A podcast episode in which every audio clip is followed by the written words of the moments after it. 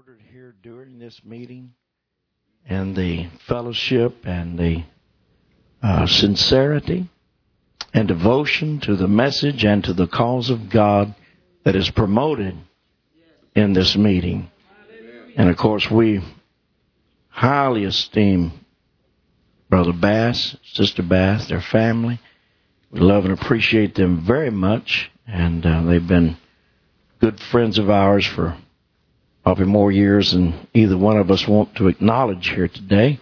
But uh, we do value their friendship and uh, their walk with God.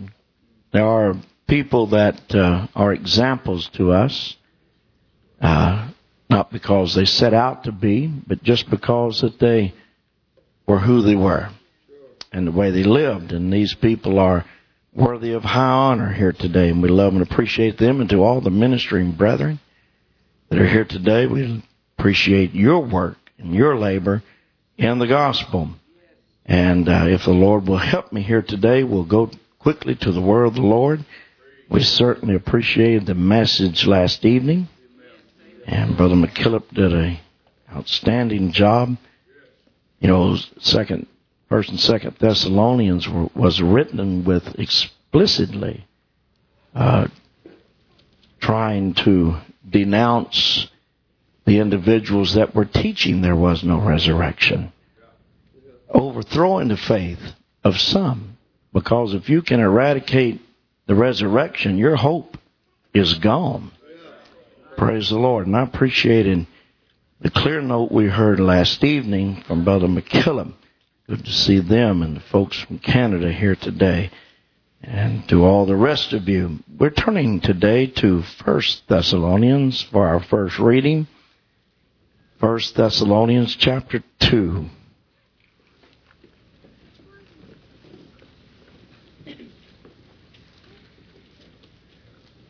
That's First Thessalonians chapter 2.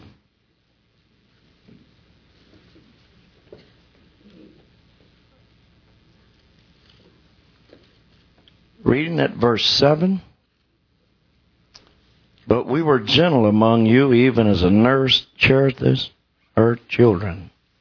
So, being affectionately desirous of you, we were willing to have imparted unto you not the gospel of God only, but also our own souls, because ye were dear unto us. Now let's look expressly here at verse 9.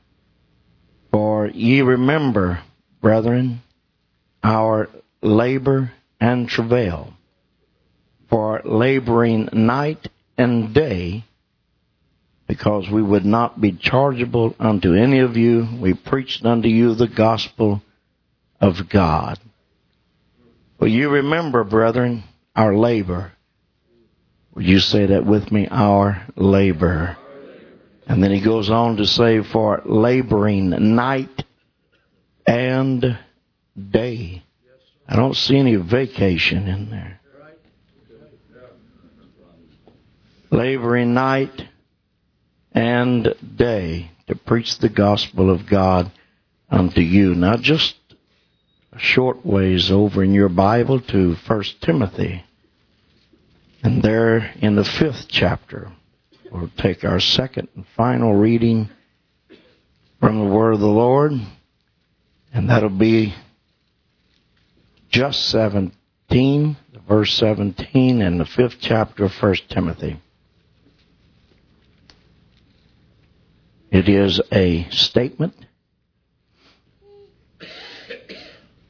Let the elders that rule well be counted worthy of double honor especially they who labor in the word and doctrine, especially they who labor in the word and doctrine.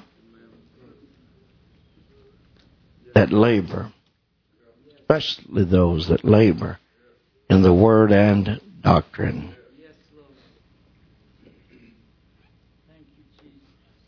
Labor is a word that uh, is demeaning to a lot of people, but it is a gospel word that talks about the duties of the apostolic ministry labor. Labor. And I'd like to uh, consider here with you today, and you may not quite get a hold of my subject title at the moment, but hopefully before we have closed the Bible and walked away here today, you will understand more perfectly about why I entitled this as I do. The exacting labor of the gospel. The exacting labor.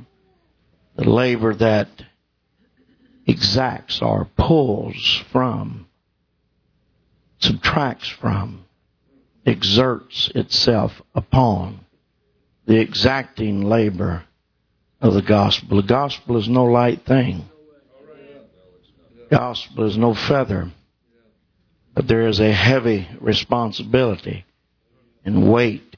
Anytime you have responsibility, it always denotes weight. And there's a, if there's any one responsibility in this world, it's not the presidency. It's not the governorship. But it is the preaching of soul saving gospel. Praise the Lord. And it has an exacting weight or labor that is with it. So if you would pray with me here today and we'll go to the word of the Lord, let's consider his word. Would you, Lord, we thank you once again that you would speak to our hearts and our minds, our spirits, as only you can do. That you would help us to envision and see the things as they ought to have been seen and known. Lead us in the way that we should go. Direct our feet in the path of righteousness for your name's sake. And we'll be giving you the praise and the glory forever and ever in Jesus' name. Amen. God bless you as you are seated here today. If we were to make a list, which we will not, but if we were, and were to list 1 through 10 on the sheet, begin to list from most popular and most recognized animals of the Bible, those that uh, are more affectionately remembered from the scripture. No doubt in first place would be the lamb, possibly sheep, and uh, then the list would uh, continue down in amount of popularity or knowledge of, uh, listing ram and and the donkey and even the goat would fall into a well recognized animal of the Bible. But there is one that hardly ever in the listing of men hardly ever receives the first position in men's recollection of animals from the Bible. And that would be that lowly and not highly esteemed bullock or the ox, the oxen. But I'd like to somehow, even if our, you know, sometimes in our uh, setting, our contemporary setting, we sometimes don't see things as distinctly as we ought because of the uh, different in perspectives that sometimes we get from looking at things from our contemporary American, our you know our society's perspective, and we sometimes are not able to view them through Old Testament lenses. But I can assure you that if it came time for a Old Testament Jew to list in order of priority in his life and his family's life, that the number one position would no doubt have been the oxen, would have been the bullock that was associated with his family. This animal was the highest esteemed animal among the people of God and among the families of the Jewish units individually because it was of vital importance to them. To help illustrate and help you see how vital that importance is, I've asked a couple of these brethren to help read for me today. I appreciate your help. But in 1 Samuel chapter 11 and verse 7, Saul makes a very pointed threat to the people of Israel when it was time to go to battle and he needed somebody to go to battle. He makes a grievous threat that had instant repercussions and impact to the people of Israel. When he wanted to display how serious he was about this situation, he impacted them at where they lived.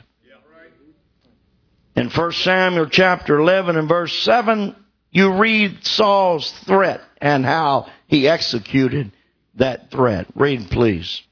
And he took a yoke of oxen. Yes, he took a yoke of oxen. And hewed them in pieces. He killed them and then cut them into pieces. Sent them throughout all the coast of Israel. And he sent them throughout all the coast of Israel to put these slain, quartered, and cut apart oxen throughout all the coast of Israel. And what happened? Of a messenger. Yes, had Whosoever cometh not forth whosoever cometh not out to battle. Yes. After Saul and Samuel, so shall it be done unto his Now listen to the threat. So shall it be done to what? his. To his oxen. To the oxen of your family. To the oxen of each individual family of every man that cometh not out to battle after Saul and Samuel. So shall it be done. Your oxen will be slain it will die. You will no longer be in possession of an oxen. Look that it said every man. This is not something that was just owned, uh, you know, scattered throughout Israel, but every family was associated with an oxen. Praise the Lord. And then look at the repercussion that this threat had on these people. And the fear of the Lord. And the fear of the Lord. Came out with one the fear of the Lord came on them. And they came out with one consent. When this threat was proposed, they said, we're going to battle. We're going to join in the fight. We're getting behind Saul and we're getting behind Samuel. You know why? Because this animal which was threatened was the survival of the unit of family in Israel. Their livelihood depended on this creature called an oxen. This is the grist mill stone turner. This is the water well pumper. This is the plow puller. This is the wagon toter. This is the one that the children ride on the back from the town to back to the house to bring the market things back that they might live and survive. This is what pulls the wagon through the harvest field after he's pulled the plow full of planting. And if you take the oxen out, it means our family survival is in jeopardy. Therefore, rather than, than to have our oxen killed, we're going to battle. I'm telling you, this animal was highly esteemed among the Jews. It was the Jewish John Deere. It was the Hebrew Suburban. It was the ultimate Old Testament ATV. The oxen could rightly say before Hummer was, I am.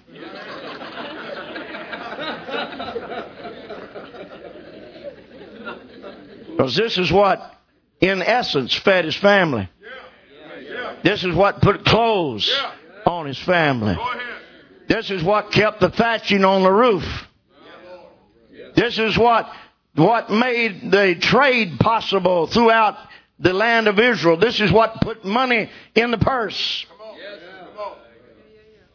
This is what ground up the corn that the oxen pulled to plow the plant and then pulled the wagon to harvest and brought it in. This is what turned the grist mill to grind it.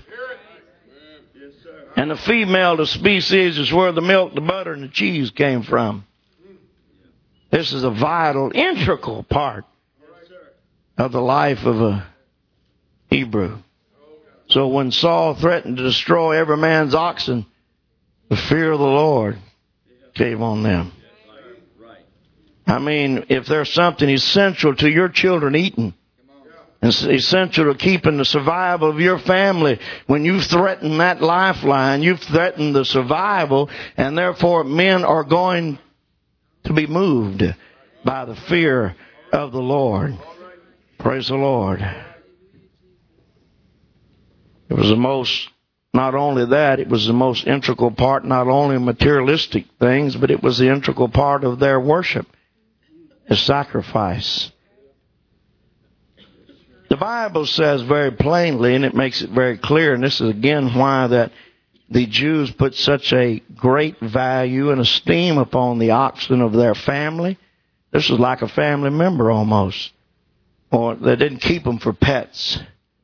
This meant, again, something to pull the plow, something to pull the wagon, something to grind the corn, something to pump the water, something to make the trips to distant locations and bring back needed things to their family. This is what made commerce possible in the kingdom. And Proverbs 14 and 4 clearly and distinctly tells us this fact. Yes? Where no oxen are. Where no oxen are, the crib is now the word clean there doesn't talk it's not talking about being swept and polished. It's talking about being empty. Where there are no oxen, the crib is just empty. There's nothing in the crib if there's not an oxen. Without an oxen, there is no food. Without an oxen, there is no surplus. Without an oxen, there is no continuation of survival but much increase is by what? The strength of the oxen. But much increase. Y'all still with me? Yes, sir. Now I want you to listen to Psalms 144 and 14, that long Psalms 144 and the 14th verse because much increase is by the strength of the oxen. And when the people of Israel went to pray, they prayed for priorities. They prayed for important things in their life. Bless my wife, bless my children, amen. Bless the, the work of my hands and so forth. But I'm telling you this, frequently the prayer of Israel was caught up in just this kind of prayer that you hear in 144 and 14. Read please. That our oxen may be strong to labor. Oh God, would you, that's far enough. God, would you make our oxen strong to labor? Give our oxen strength. Give our oxen vitality. Give our oxen health. Amen. Because as long as I got a strong oxen, I got a strong family. As long as I got a strong ox, amen, I've got commerce. I've got corn in the crib. I've got cornmeal. I've got water. I've got commerce. I got money in the pocket. God make our oxen strong to labor. Some of you know where we're headed already, don't you? I mean, they prayed specifically because, again, you're not talking about some little lap dog to pet. We're talking about something that is integral to survival. Yes, yes. Gotta have it. Yes, sir. It's not an option. Oxen was not an option to these people. It was a must and a necessity. That's why Saul's threat carried such weight when he made that threat. Amen. Matter of fact, that the oxen was the one and only animal that was included specifically in the law of the Sabbath. Man was to cease labor, and it said the ox too. Day of rest for him too. It was in there just as the man, so was the ox. The ox was seldom, seldom slain except for sacrificial purposes because he was much more valuable alive than he was dead. But you know, when people start losing value of things, when they don't put right values on right things, then your life always shows where your value system is. By what you esteem, it always shows up in how you live. And in Isaiah 22 and verse 13, it, this is a folly of some fools. They didn't know how real value was. They didn't know where to put values. And to some people, it's eat, drink, and be merry, for tomorrow we may die. It's now just live fast and make a pretty corpse. It's just get it while the getting's good. Just indulge yourself to the nth degree and just have it and do what you want to do, how you want to do it. They have no value. They don't have values for family. They don't have values for, for brothers and sisters, for wife or for children. They don't have values for church. Those kind of people never have values for religious things. They, they don't have any more value for a Bible than they would a Sears Roebuck catalog. And no more value for the house of God than a hay barn. Well, praise the Lord.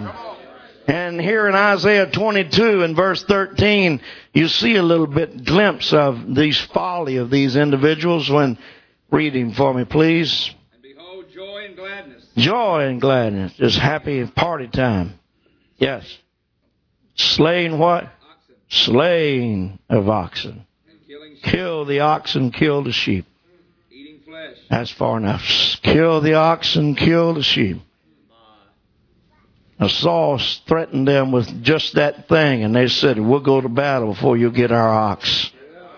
We'll risk our lives before you take the survival of our family. But these folly of these individuals that they just gladly slay the oxen, even put them to death, they mean nothing to us. We're, they're more interested in, in beefsteak than they are the strength of an ox. But Israel still on their face saying, God, give our oxen strength to labor. Give our oxen health. Give our oxen, amen, vigor and vitality. Praise the Lord. God made provision for that oxen in His law. In Deuteronomy 25 and verse 4, it says what? Thou shalt not muzzle the ox Don't you muzzle that ox. When he treads out that corn, don't you put a muzzle on him. Said when you are uh, grinding at the mill, and you put that oxen on that pole, and he is marching round and round in that threshing floor and treading out the corn, that corn is a result of plow pulling that oxen did. That corn is a result of the times up and down the cornfield that he pulled the plow after that to, to keep the weeds at bay. That corn is a result of when harvest time came that an oxen pulled a wagon with, with a bending back and sinew that was straining to pull the weight of that corn into that crib. And he says, when you start treading out the corn, don't you put a muzzle on that ox. If he wants to stop just a moment and have a little bite from what he helped gather from the field, if he takes a small percentage, uh, amen, for his life and his sustenance, uh, amen, you say, God bless my ox. Uh, but don't you put a muzzle on him because you wouldn't have any corn if there hadn't been an ox. Uh, and you wouldn't have the survival on the threshing floor. The bounty's there because of the bullock that helped get it there. Oh, God. Come on. Yes, sir. Yes, sir. Hallelujah. Praise the Lord. And of course, you find the New Testament. I had to get ahead of myself, but you find New Testament representation of that in 1 Corinthians 9 and 9 and 1 Timothy 5 18 about that same spiritual connotation about paying tithes. Great. Well, praise the Lord, everybody. You ought to be so so glad, so happy, amen, feeling so blessed to take one tenth of your, your income, amen, seal it up in an envelope, uh, amen, put it in that box or however it's done around here, amen, and say, God, I'm thankful for the bounty that you've given me in my life, and I realize that I am not going to muzzle the ox that treadeth out to corn, for the workman is worthy of his hire. And you didn't hire him, God did. Yes, sir. Yes, sir. Amen.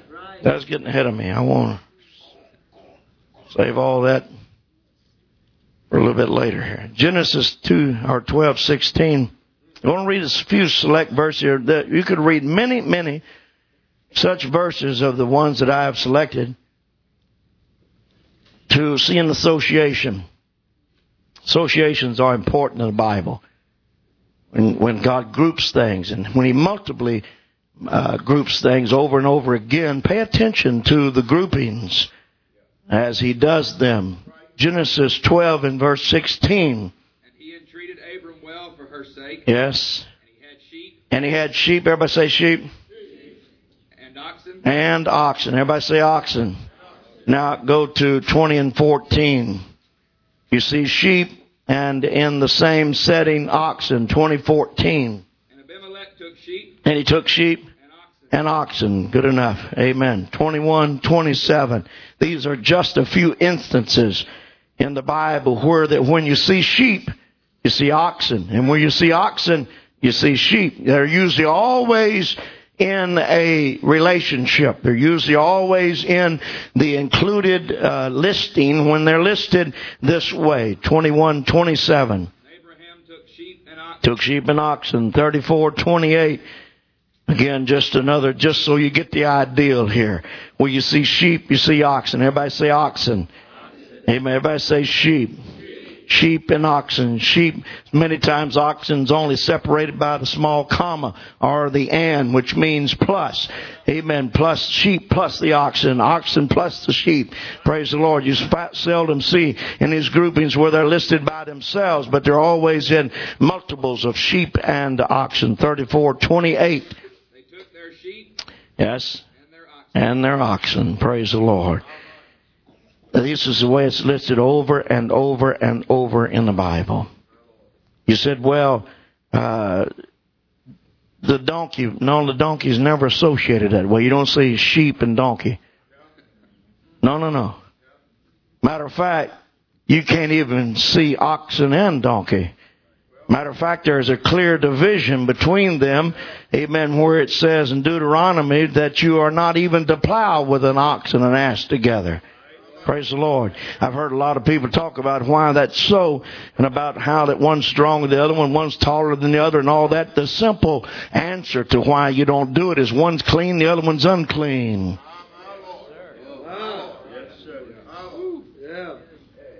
Praise the Lord. You don't yoke them together. Now, there were exotic animals beasts of burdens that were more exotic and and uh, might have had features that people applauded over the oxen, such as the Egyptian. The Egyptian wasn't too much on oxen, but they they liked their camels.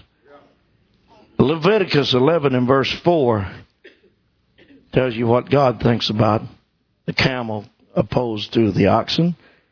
Leviticus 11 and 4. Did I give that to you? Read, please. Shall ye not eat of, These shall you not eat of again because of the uncleanness associated with them. them that chew the cud, Those that chew the cud, them that divide the hoof, those that divide the hoof, as the camel. Now, here he puts the camel into this unclean setting. This is an exotic beast of burden for the Egyptian. This is his prize beast. This is the one the Egyptians would put in number one, but God says it is unclean.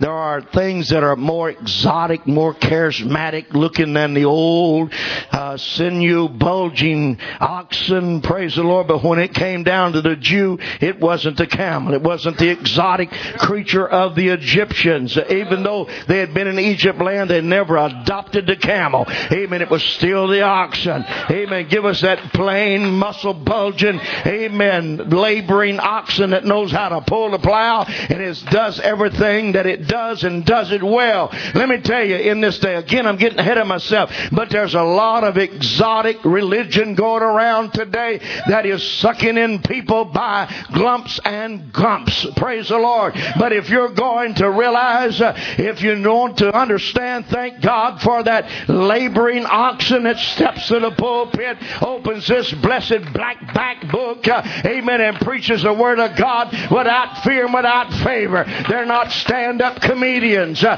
amen. They're not in this for charismatic reasons. They're in this to save souls uh, and save people for the gospel's sake.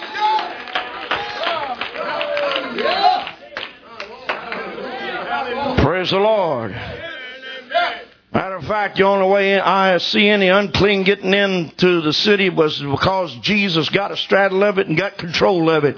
Praise the Lord, and rolled that foal of an ass into the city. Praise the Lord. And that's the only way anything's going when you get Jesus in control. When you get Him a hold of the reins. Praise the Lord. But I digress. Let me get back to the oxen here. The Bible said Elisha was plowing with 12 yoke of oxen. Now, let, let me clear up a common fallacy among some people. That does not mean that Elisha was plowing with one plow with 12 oxen hooked up to it. No, no. That's overkill, you hear me?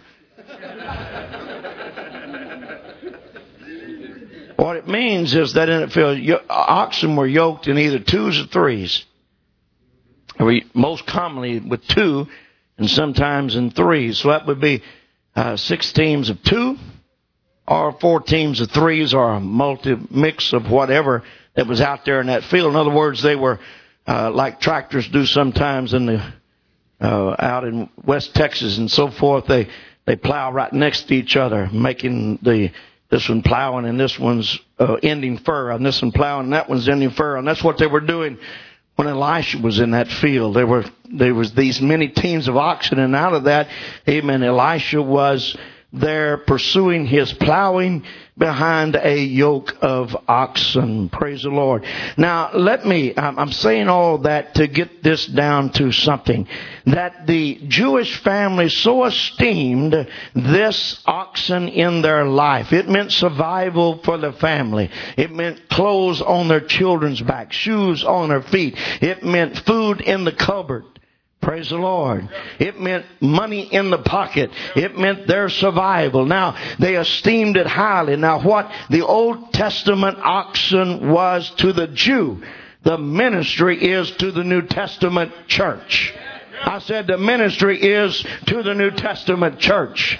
Well, praise the Lord. They ought to be in esteem. Esteem them highly for what? Not for their charismatic attitude, but for their labors or their work's sake. Praise the Lord. Make our oxen strong to labor. Let me just inform you people of something today. Even sometimes you need to realize without a strong ox uh, in a church, uh, that church's survival is out. It will die. There ought to be a church on their face praying, God, make our oxen strong to labor labor. Give him health. Give him prosperity. Amen. Give him vigor and vitality. Amen. Keep our oxen strong to labor. That's why you don't muzzle the ox. That's why that you don't put a muzzle on the ox that is working in this gospel. He wants to live from the gospel. Amen. That's right. Esteem him highly. What it says in 1 Thessalonians 5 esteem them highly for their work's sake.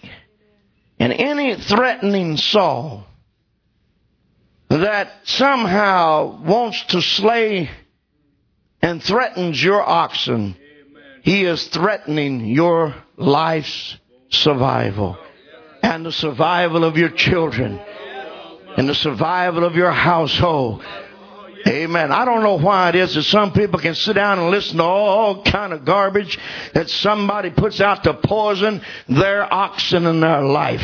Amen. They begin to try to destroy the ox in that. Let me tell you, the devil knows where your strength is. Somebody said, I can live for God all by myself. I'm sorry about that. You can't do it. How shall they hear without a preacher? Amen. God chose by the foolishness of preaching to save them that believe. Amen. That without the voice and the strength of an ox in your life, your children are in danger. You again, you ought to be so thankful to come to this house uh, and know there is a strong, pardon the language, ox in the pulpit. Amen. That is not demeaning. Uh, amen Amen. That is stating the fact of the priority that God puts on the ministry in the people of, of God's lives uh, that they ought to understand that, hey, we want a strong ox. Uh, we want somebody that can pull the plow. And we want somebody that can go after the harvest. Uh, and we want somebody that will grind the corn. And we want somebody, amen, that knows their business when it comes to pumping the water. Amen. We need a strong ox. There's safety in knowing there's a strong ox in the stall. The crib will be empty if there's not one. But much increase is by the strength of the ox. So when they threaten your ox, you need to tell some people when to get off and where to get off. Amen. I don't know about you, but I ain't drinking coffee long with somebody that's going to run down my preacher.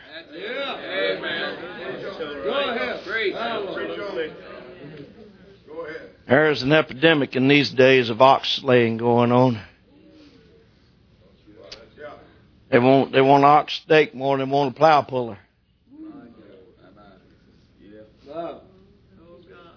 These were very, very esteemed animals because it was associated so intricately with the survival of that family. There are people that the Bible says it does in Second Peter that despise governments, despise uh, dominions. They actually hate authority. But I'm telling you, when a when an ox pulls a plow, he's got to have authority over that plow. The plow doesn't have authority over him. He's got to pull that thing, and when it when it begins to get tough, he just just hunkers down, and that's Southern language for get with it.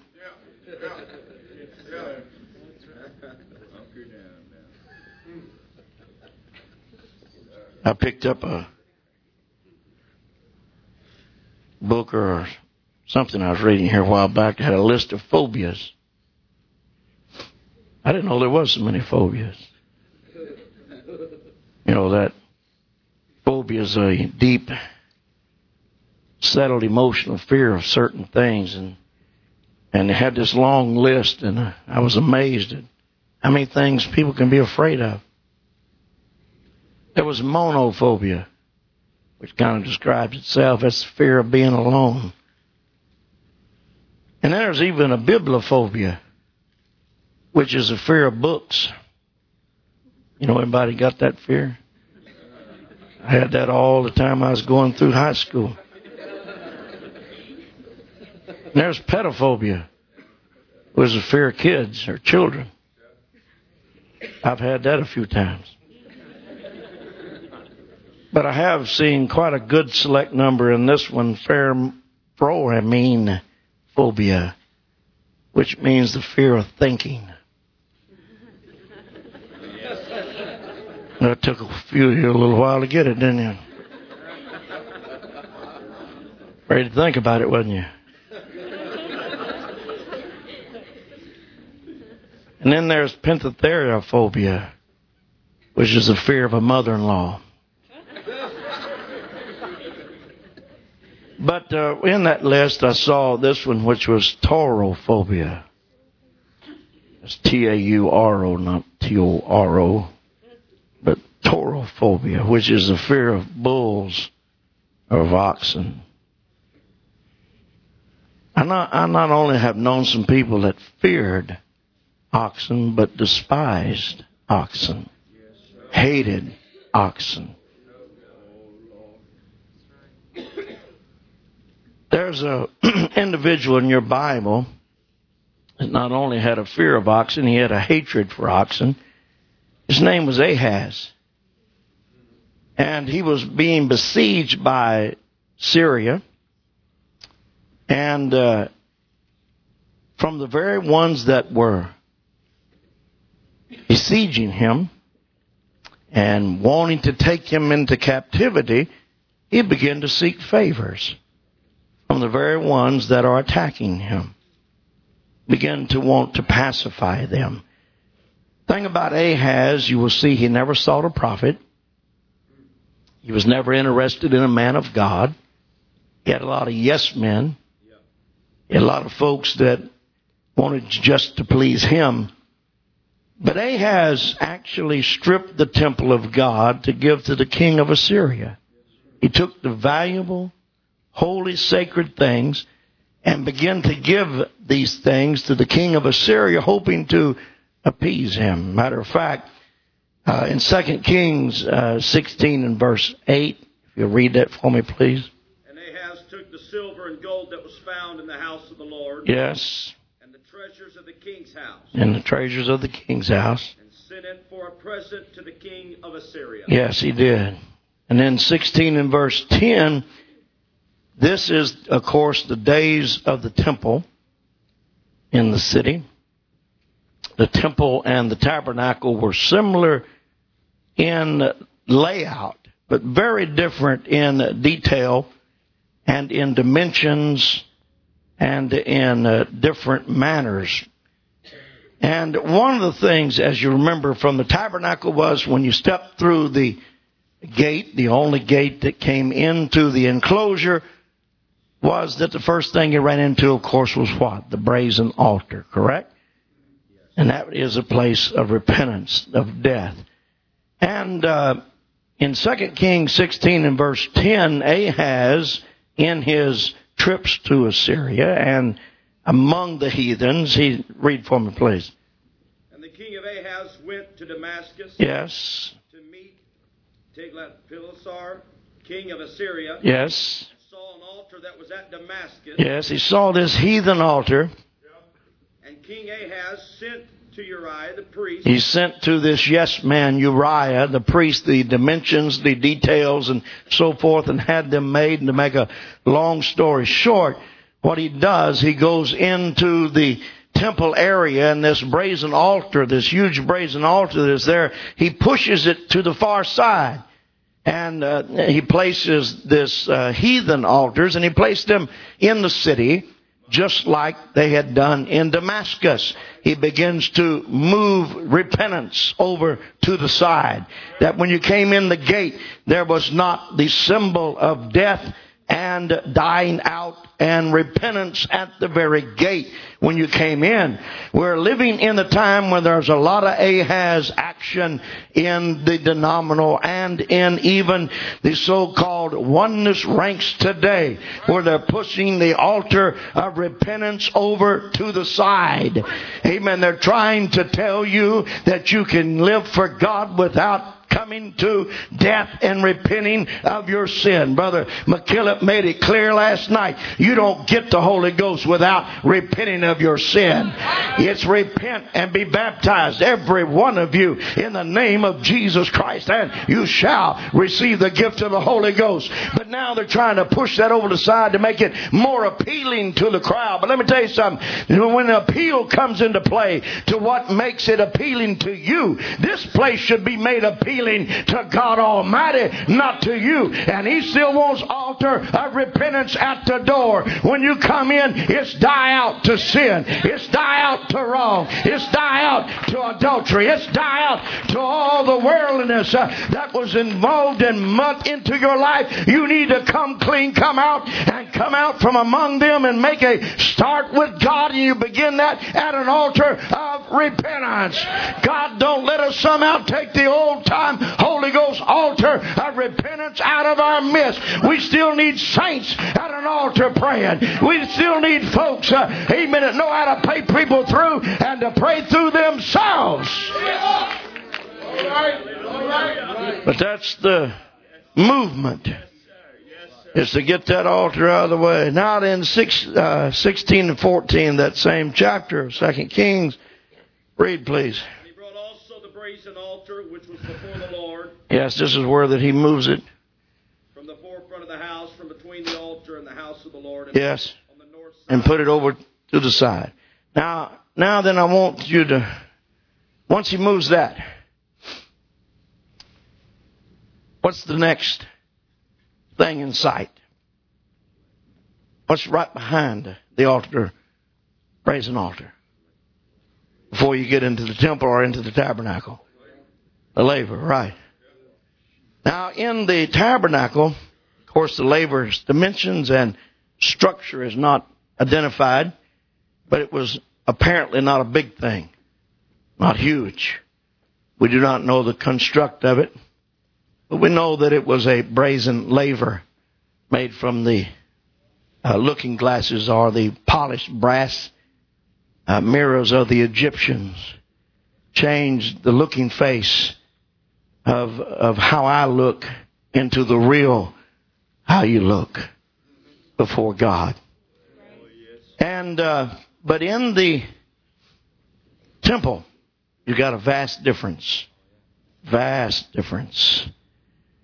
Now, when they pushed the altar, brazen altar out of the way, here is this, which is called in the temple the molten sea. It is a huge, huge, huge brass thing. And when Ahaz comes here, he has an intention, and we're going to get to that in just a minute in the 17th verse. But let, let me first describe the bowl that the water resides in. I want you to picture in your mind. I wish I had a picture of it. But if you can picture in your mind, it's not hard to look at a bowl. But look at a huge brass bowl seven and a half foot tall, seven and a half foot deep, 15 foot across. That means it's 45 foot around it.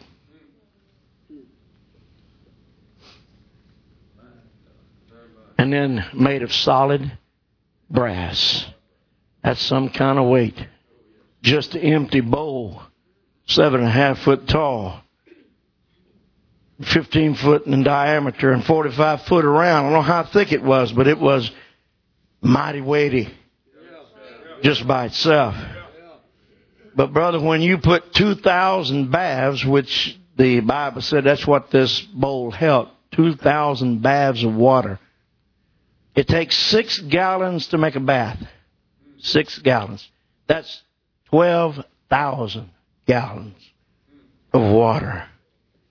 At eight pounds to a gallon, that's 96,000 pounds or 48 tons. That's just water. That ain't counting the brass.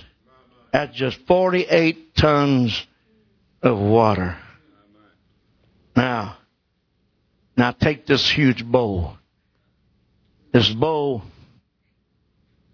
rests sets on. Twelve brazen oxen. Three north, a yoke. A yoke of three. Three north. Three south. Three east. Three west. Looking north, south, east, and west. To all the world.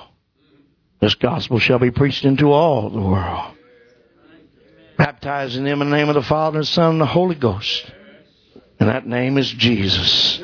Well, praise the Lord. And they're all associated with here's three oxen. They're facing north, south, east, and west. And then their shoulders and backs are together facing out. And they make a pedestal for this huge bowl that has 48 tons of just water, not counting the brass, set down on their backs. This is what's holding this exacting weight day and night.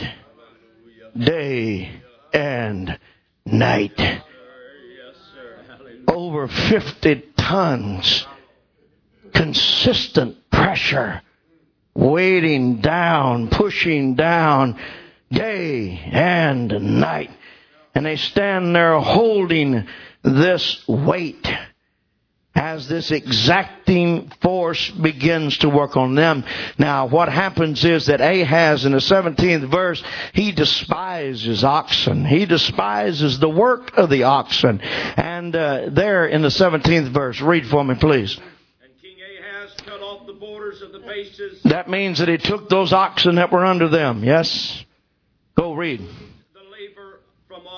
moved that laver off of it, and did what? And took down the sea from off the Took that molten sea down off their backs and set it on a pavement of stones of his own making.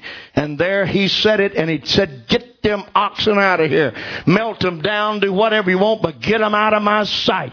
I don't want these oxen in here. The weight that they are carrying, the responsibility that is on their back, I don't need none of that. Amen. I got my own pavement stone here to put this on.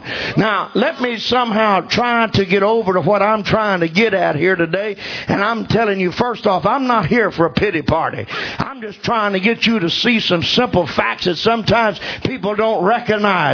There is an exacting weight of this gospel. There's an exacting weight to every one God, Jesus name, apostolic preacher that is working and laboring in the gospel to do the work of God. It is night and day, night and day. Again, I'm not trying to say feel sorry for anybody. I'm just telling you that responsibility has weight. It has a huge weight and it rests upon the shoulders of the man of God in your life. Let me again tell you, that's where God put it. Uh, that's where God put it. I'm trying to just get you to recognize that just preaching in this pulpit is not just wearing a nice suit and a nice tie and coming up in an air conditioned car. Amen. Night and day. There's something bearing down on that man. Something bearing down in the life of that man. The exacting weight of the gospel.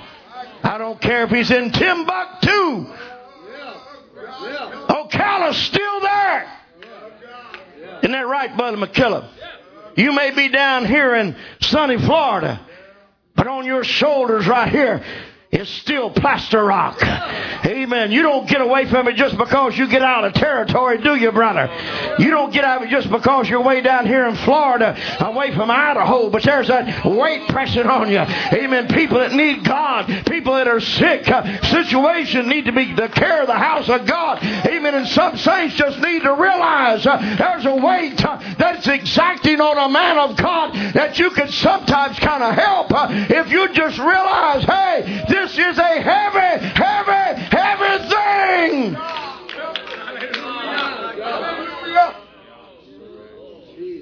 Wait, wait, wait.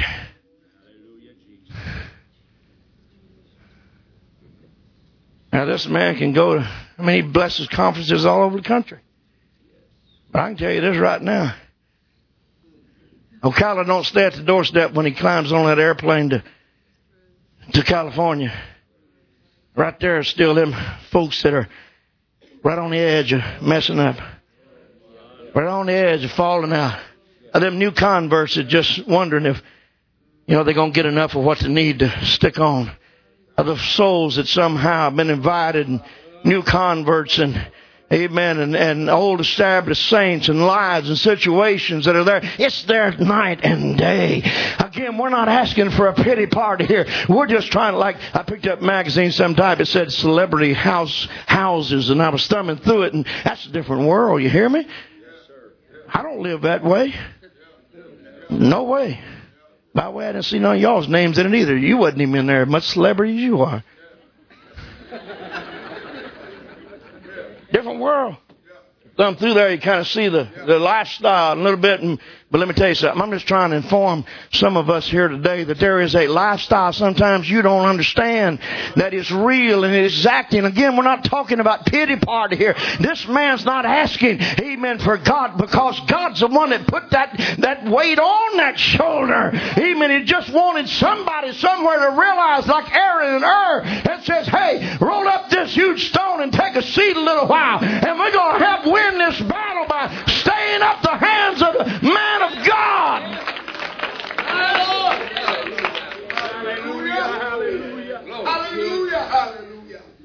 I never had a synth of rhythm and and uh, couldn't carry a tune in the bucket and staying in step when I was in the army was was tough. That sergeant tell that guy behind me he said every time he gets out of step, you see if you can kick him hard enough to make him realize where he is. And and you'd mess up enough and they'd take you out by yourself and stand you out there and put your hands out like this. They'd take, which at that time was an M14 rifle, and they'd lay it in your hands. I forget the weight of an M14. It's not all that bad. As long as you put it down sometimes. But when they put it out there and lay it across your hands like this and say, now hold it. Uh-huh. Act like you're the Statue of Liberty and don't you even start to drop it. I don't care if that guy was 12 foot tall, had eyes of fire and teeth of stainless steel. I don't care how tall he was and how bad he was. After a while, the now that M14 wasn't growing. No, it wasn't. It weighed exactly the same thing it did when he laid it my hands to begin with.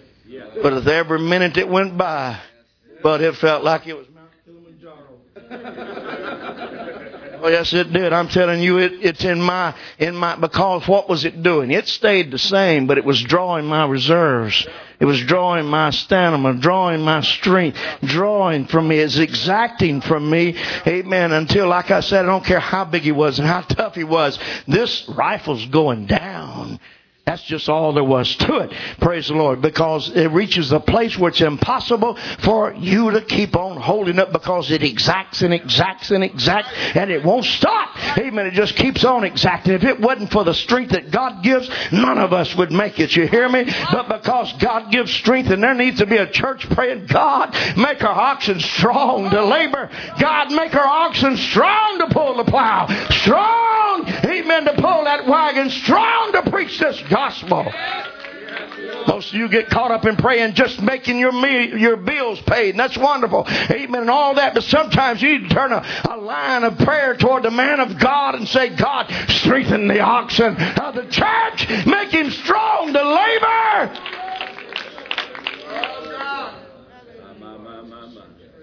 Aaron and Hur begin to they begin to catch on. They didn't catch on right at first. But a little bit of observation ought to go a long ways. Because this was the scenario. They're on a mountaintop. Down the valley is the Amorites and the children of Israel. They're in battle. And here's Moses with the rod up. And when this was happening, Israel progresses down the battlefield, pushing the Amorites backwards.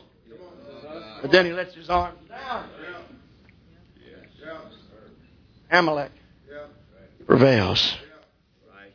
Tide changes. Now, Aaron and Hur are up there and they start watching Moses and watching the action on the field. They begin to correlate the two. There's a distinct correlation here between Moses' hands up and victory and his hands down. Now, since Moses put his hands down, and it meant that Israelites would die, it meant that the battle was in jeopardy, it meant that loved ones may perish. You think he was playing games? Why would he and why would he ever let it down to start with if it meant death and defeat? Because over it all he was still a human. He was still a man. He was still flesh and blood. And as he held that rod up that, that opened the Red Sea, that rod of God that was in his hand, it turned into a serpent. This rod of God that lifted over his head, amen, his body. That's that rod, that man, it probably didn't weigh uh, all that much, but it began to exact began to sap. It began to draw the strength uh, until after a while his arms felt like they could no longer. I know when they come down defeat and that, that the Amalek will begin to prevail, but I cannot help it. Let me tell you, the amazing thing is that Moses never turned around and told those guys, get over here and help me. Amen. That's the amazing thing. He just kept on, amen, going through the motions, uh, even until Aaron and Hur began to catch on and they rolled up a huge stone and set him down on it. And Aaron got on one hand and Aaron on the other. The weight's still there, but they're going to help shoulder it. They're going to help hold it up. They're going to be a yoke of three on this one. Hallelujah. That's what we need some folks that know how to yoke together to get the gospel done. Leave him all by himself to suffer through it. Let me tell you, when it comes down to a man having to preach about some things it's tough sometimes, every man in this building ought to get on his feet. Every man that believes truth ought, ought to get up and back up your man of God.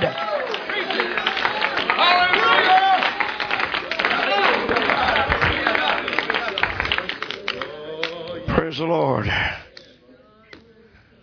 So right. So right. So get them oxen out from under there. I don't have no use for them. Ahaz didn't. But in the church of the living God, it's still the strength of the ox that puts corn in the crib. And I'm closing here today with a selection so familiar out of the book of Ephesians in the fourth chapter and verse 11 and verse 12. Would you read that for me, please? And he gave some apostles, And he gave some apostles, and some prophets, some prophets, and some evangelists, some evangelists, some pastors, some pastors, teachers, and teachers. Hold it right there. For the perfecting, that's a continuation, ongoing process, night and day. Night and day. For the perfecting of the saints. And what?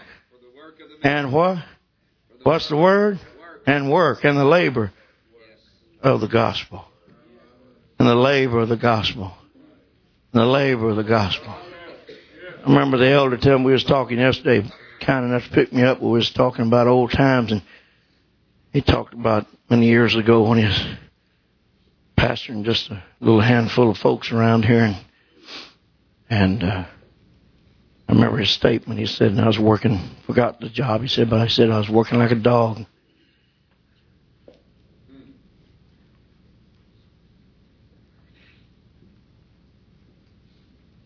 We got too many folks that want to ring up the calculators at tithing time. But where in God's name were you at when there was two widow women and a man and his wife with a squeeze accordion giving their life? Huh? Laboring. Again, I'm not asking for no pity party, and there's not a preacher in here that would. That's not the essence of what I'm saying. What I'm saying is some little connection between the rod up and a rod down. That there's a man under it.